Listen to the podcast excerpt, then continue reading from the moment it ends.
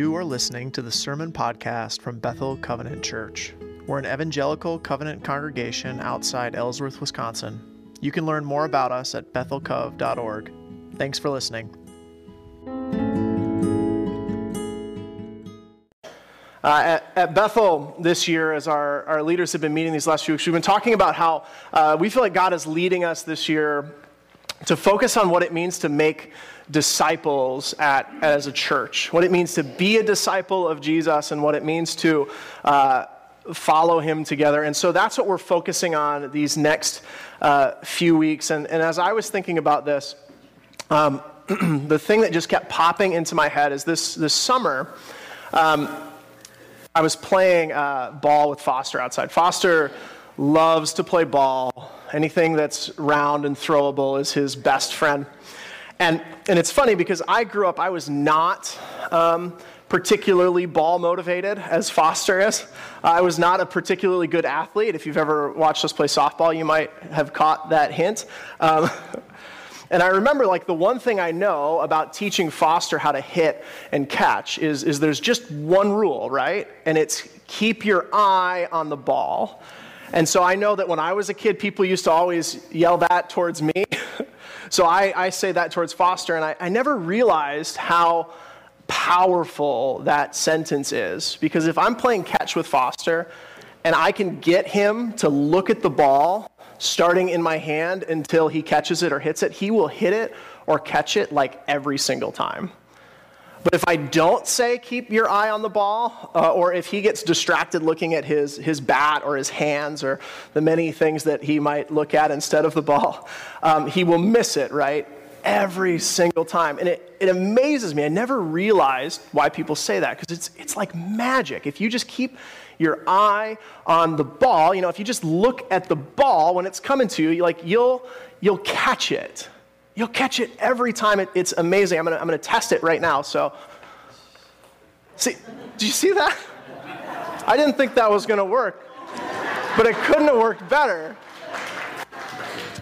No, I, we don't want to test that. We don't want to test that. Keep, keep, your eye on the ball. And what's amazing about that, that sentence, I think it's actually um, really good advice for life to, you know, and you hear this a lot. You know, people tell you in life, you know, you got to keep your eye on the ball. You got to focus on the thing that matters most. And you got to figure out what that is and focus on it. And, and it's really great advice, but, but what I've discovered in my life is that um, everybody has a different ball for you to look at, right? And so, uh, you know, some people say, and, and you know, you think about um, what it means to, um, you know, to be a good person, people tell you if you want to be a good person, you know, if you want to be a popular person, a beautiful person, an important person, a valuable person, a right person, a safe person, whatever it is, whatever it is that you want to kind of succeed at life, to make it in life, um, you got to keep your eye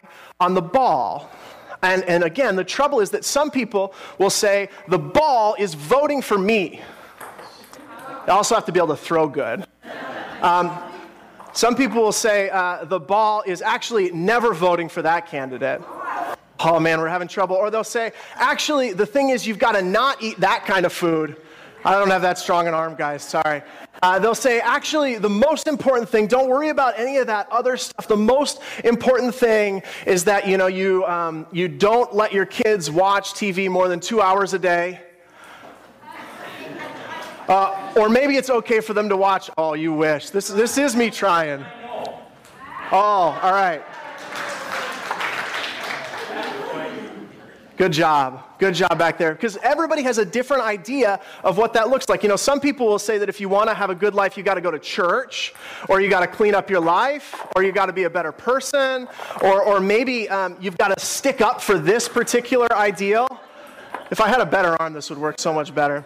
Um, some people will say that if you want to be good, if you want to be good enough, if you want to make it, you've got to, uh, you know, follow this um, set of rules or do these things for me. Good dodge. You saved me too. uh, some people will say that if you want to have a good life, got to make sure you never eat any meat. And some people will say you only got to eat meat. And some people will say uh, as long as you don't eat carbohydrates, you're going to be okay. And some people will say that if you do this for me, or you go to that place, or you make that decision, or you dedicate your life to this cause or that cause or the other thing that matters a whole lot, then you'll be okay. And I don't know about you, but what happens to me when I hear about all of these different balls, and when I uh, have friends and I have deep, uh, caring people that call me on the phone and say, hey, this is the most important thing you got to do, it gets overwhelming because there are so many important things. There are so many things that matter, right? More than anything else. There are so many balls to keep your eye on. And no matter how good you are at catching, you can't catch them all. Maybe Landon can. And so, so, what happens in my life, and, and maybe in yours, is some of us, a lot of us, we pick a ball that matters the most. And we convince ourselves, you know, the most important thing is, is this idea that I have, and I'll, I'll base everything out of that. I'll ignore every other ball, and I'll focus on what I put into my body. Or I'll ignore every other ball and I'll keep my head down and I'll focus on uh, being great at my job. And some people, um, you know, we join the team and we say, you know, that job, that ball, whatever, is the most important thing, and we tell everybody else, you know. Making sure that, um, you know, that politician is elected becomes the most important thing, and everything else uh, falls under that. Uh, so some of us pick a ball, some of us get exhausted trying to chase all the different things. And you know, every time we hear a new thing, for a while, I got really into it's really important how much you sleep. And so you just, you know, oh, you got to make sure you're sleeping right and, and eating enough and, and whatever. Some of us chase them all. Some of us just give up and we say, well, I'm never going to figure out what it means to live a, a good life. So I might as well just quit chasing balls. You know, they say, oh, you know, they always tell us it's, you know, eating this way is better that way, but they're all contradictory, so I just won't care. I'll just do what feels good in the moment. And then many of us, we just get exhausted. I don't know about you, but I get exhausted chasing after all these things that everybody I know seems to think is the most important thing. Uh, you know, trying to be good. Ooh, did you see that? trying to be important, trying to be successful, trying to be happy, trying to be right. And if you're like me and you chase these balls, you find yourself just exhausted. And it's amazing to me, and it's interesting to me because in Jesus' day, um, it was no different. Uh, he actually lived in a time remarkably similar to our own. And, and just like in our time, there are tons and tons of people with different ideas of what it means to live a good life and to be a good person. Uh, Jesus lived in a very pluralistic world, a world that had lots of people who had really good ideas of what it means to be good. And so, just to give you a little, a little history, a little background, uh, when Jesus walked the earth, there were some people, uh, they were, um, you know, strong supporters of the Roman government. And they thought, you know, the Roman government, the centurions that policed your seats, streets if you grew up in Jesus' day, uh, they wanted you to keep your head down, to follow the rules, to pay taxes, and to trust Rome for your protection. So that's one group. As Jesus is walking the earth, they're saying this.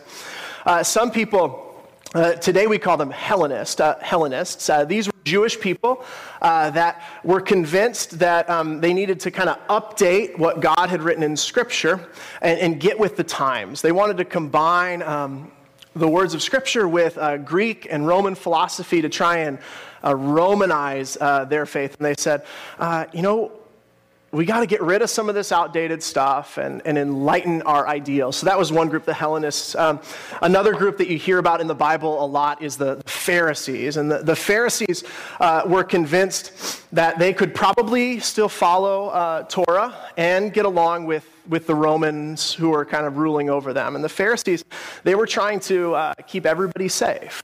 Uh, they were saying, okay, you can still follow and respect uh, the Roman occupiers. Uh, just be better at following God's law. And, and just like today, there was one group of people that said following God's law looks like this. There was another group, uh, the Sadducees, that had basically the same idea, but they had different ideas of what it really meant to follow God's law, right? And as you'd walk down the street, you'd encounter people that would tell you, don't worry about what all those other people say. This is the most important thing.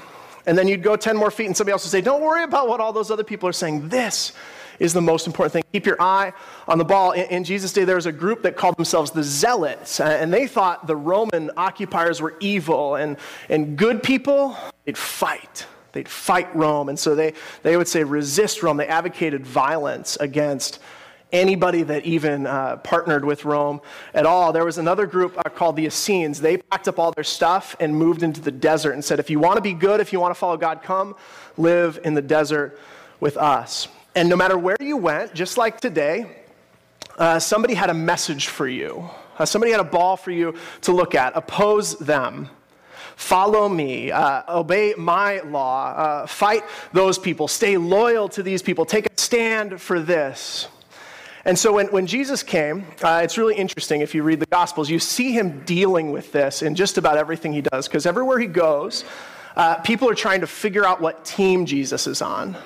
They're trying to figure out if he's, if he's a Pharisee that thinks we should follow the law like this, or if, or if he wants uh, them to resist Rome, or if he's a, he's a collaborator. And so they're always asking him these questions, right? They're saying, uh, you know, Jesus, what do you think about paying taxes? This is a, a, chance to see what team Jesus is on. Uh, some of them will ask, Well, Jesus, uh, is it okay to heal somebody on, on the Sabbath? Or they'll say, Hey, Jesus, why do you eat with those people that aren't keeping their eye on this ball? What do you think about this theological issue, Jesus? What do you think about this uh, moral issue? And if, if you read it, you can see people getting frustrated with Jesus because he keeps refusing to chase after uh, whatever uh, they want him to because uh, they're all just asking, you know, Jesus, what is your ball? Whose team are you on? And, and his answer um, was a little bit different than anybody else in his world that had a ball uh, for you to chase. And, and it's captured well in, in our passage today, Matthew 11. 27 through 30. And it, it's what we mean, at least a part of what we mean, when we say we want to be a church that's making disciples. Uh, so Jesus uh, says this, and it's, it's just after um, uh, a godly person is like, Are you really the Messiah? Uh, he says this a little later. He says, All things have been committed to me by my Father. No one knows the Son except the Father. No one knows the Father except the Son, and those to whom the Son chooses to reveal him. Uh, it's a little complicated sentence, but what, what he's basically saying is that uh, God that made the world is my Father. If you want to get to know who God is, come to me. Come get to know me. And, and then he invites. Uh, Jesus offers this invitation. He says, Come to me, all you who are weary and burdened, and I will give you rest. Jesus says, I know you're sick of chasing these balls. I know that everybody wants to put a burden on your back. I know you're tired of fighting for that team or keeping all these things moving. I know, uh, are you tired of figuring out how you're going to do everything that matters the most? Jesus says, Are you tired? Because everybody has something that's the most important thing for you to do. And Jesus says, If you're tired, don't do a new thing, but come to me and find rest. He says, Come belong to me. Take my yoke upon you and learn from me, for I am gentle and humble in heart, and you will find rest for your souls. Jesus says, If you come to me, I, offer you rest. And, and it doesn't mean that your life won't change at all, but the first step is, is rest. And he's saying this you know, people are always going to want you to join their team you know, they're always going to want you to share and like that thing or, or be on their side. And they're going to value you based on how you answer those questions. But Jesus refuses to build any kingdom but God's. And he invites people to come and find rest with him. And it's, it's kind of the, this cycle. He's always inviting people to come closer to him, and he's offering them rest. And he's inviting them to come closer and to see who he is and to get to know who God is through him and then to find rest. And, and the Bible argues that by being close to Jesus, you can be transformed. Uh, not because you've figured out the right thing to do in every situation and you just follow that ball, you'll be okay.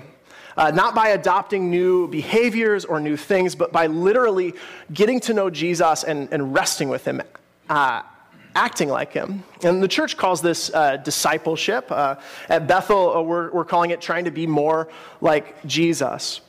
But the first step in discipleship, the first step in being uh, transformed by Him is resting in His grace. Uh, and, and if you read the Gospels, you'll find that the people that followed Jesus, the people that we call the disciples, um, they all started here. Uh, they all uh, started uh, just like us with, with rest um, oftentimes in the church and all over the world, we want to make it about what you do and having all the right theological ideas figured out. Or, or sometimes, and it's sad to say, as, as a pastor, I see this all the time, and, and I'm guilty of this sometimes. Sometimes in the church, we make it about what you can do for the church, what you can do for, for us.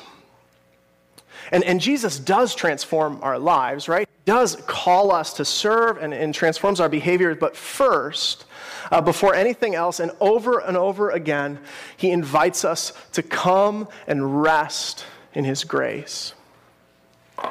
Jesus told his disciples that they were enough. Uh, he died for their sins, he died for our sins, and he offers us rest. He offers us rest from that voice uh, that drives us to, to selfish actions. He offers us rest from that desire to, to rule over others. Uh, he offers us rest from the many, many things that we feel like we should do, that we want to chase after, that we think are the most important thing. He offers us rest from the things that would enslave us. Being more like Jesus uh, starts with accepting rest and offering it to others. It starts by giving up on chasing the balls and figuring out what the most important thing is. And it begins with rest in a person. And, and for us at, at church, you know, this looks like two things. I think it looks like remembering that who you are and, and where you're at right now as a person, that's enough for God. Uh, and it's not forgetting that. Uh, it's not forgetting that while our lives change in discipleship and, and while there are all kinds of ways to be more like Jesus, the start, the most important thing is that he accepts us as we are. And on the other side, it looks like um, extending rest to other people uh, and not using them to build our kingdoms or chase the things that we think are most important. Jesus offers us to lay down our burdens, and he says, Don't you dare tie one on somebody else. Um, I, I grew up in the church. I've been a church kid my whole life. And I remember uh, as a kid growing up and, and throughout my life, um, oftentimes just searching, uh, looking to be sure, uh, wanting to be sure that I was like a good enough person for, for God uh, that I was Christian enough for God, that I was successful enough for myself, that I was good enough for other people. And I never felt secure. I always felt like I wasn't quite spiritual enough. I wasn't quite chasing that ball hard enough, and I would look for things to do. I'd look for, for things to chase and for burdens to carry so that I could convince myself that God was happy with me that I was moving fast enough for God to love me, to assuage my fears, and to finally be that better person. And I spent so long chasing after that as a kid. It took me a long time to believe that Jesus really means what he says when he offers us rest from our weariness. It took me a long time to believe Jesus' words here that he really does want us to rest in him that He really does offer us grace and that it really, really actually is free. We say if you want to be good enough, do more, believe this, vote for me, work harder, be better, clean yourself up, keep spinning, trying harder, join me, support my team, buy that. And it is exhausting. It's a heavy load because guess what? Once you finally catch that ball, there is always another one to chase. So instead, Jesus says, Come to me and rest. Before you've done anything else, empty handed and lacking in, in anything, come to me, weary ones, and you will find rest.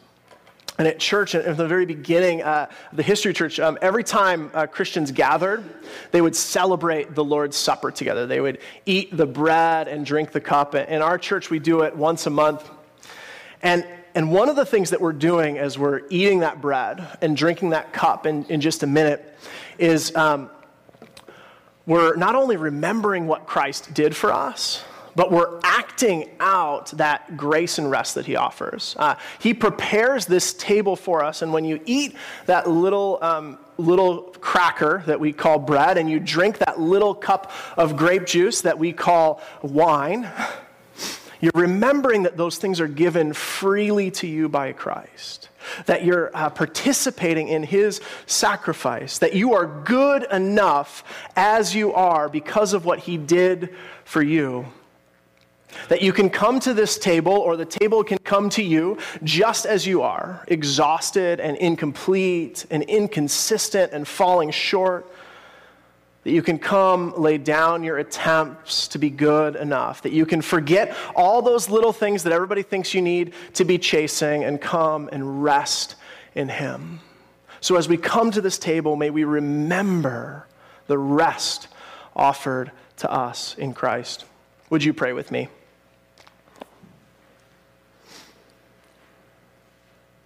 Lord God, even though we turned our backs on you over and over again, you sent your Son to live and walk and eat and die among us. He died for the things that we have done to create walls between us and you. He died for our sin and the sin of the world, and He rose again, defeating death, showing us your power and life and promising us resurrection too. And you offer it all to us freely. Yes, Lord, you want to transform our lives, but we start by resting in your grace because you knew that there wasn't anything that we could do to get a little better and a little closer to you. So instead, you sent your Son and you offer us free rest and grace in Him. Help us to remember that. Help us when we're doing important things and things that feel like the most important things. Help us to remember that we are secure in you, that you hold on to us when we succeed and when we fail, when we chase the right things and when we chase the wrong things. God, we thank you. As we come to the table today, Lord, remind us of who you are and who we are in you, your children. In your name. Amen.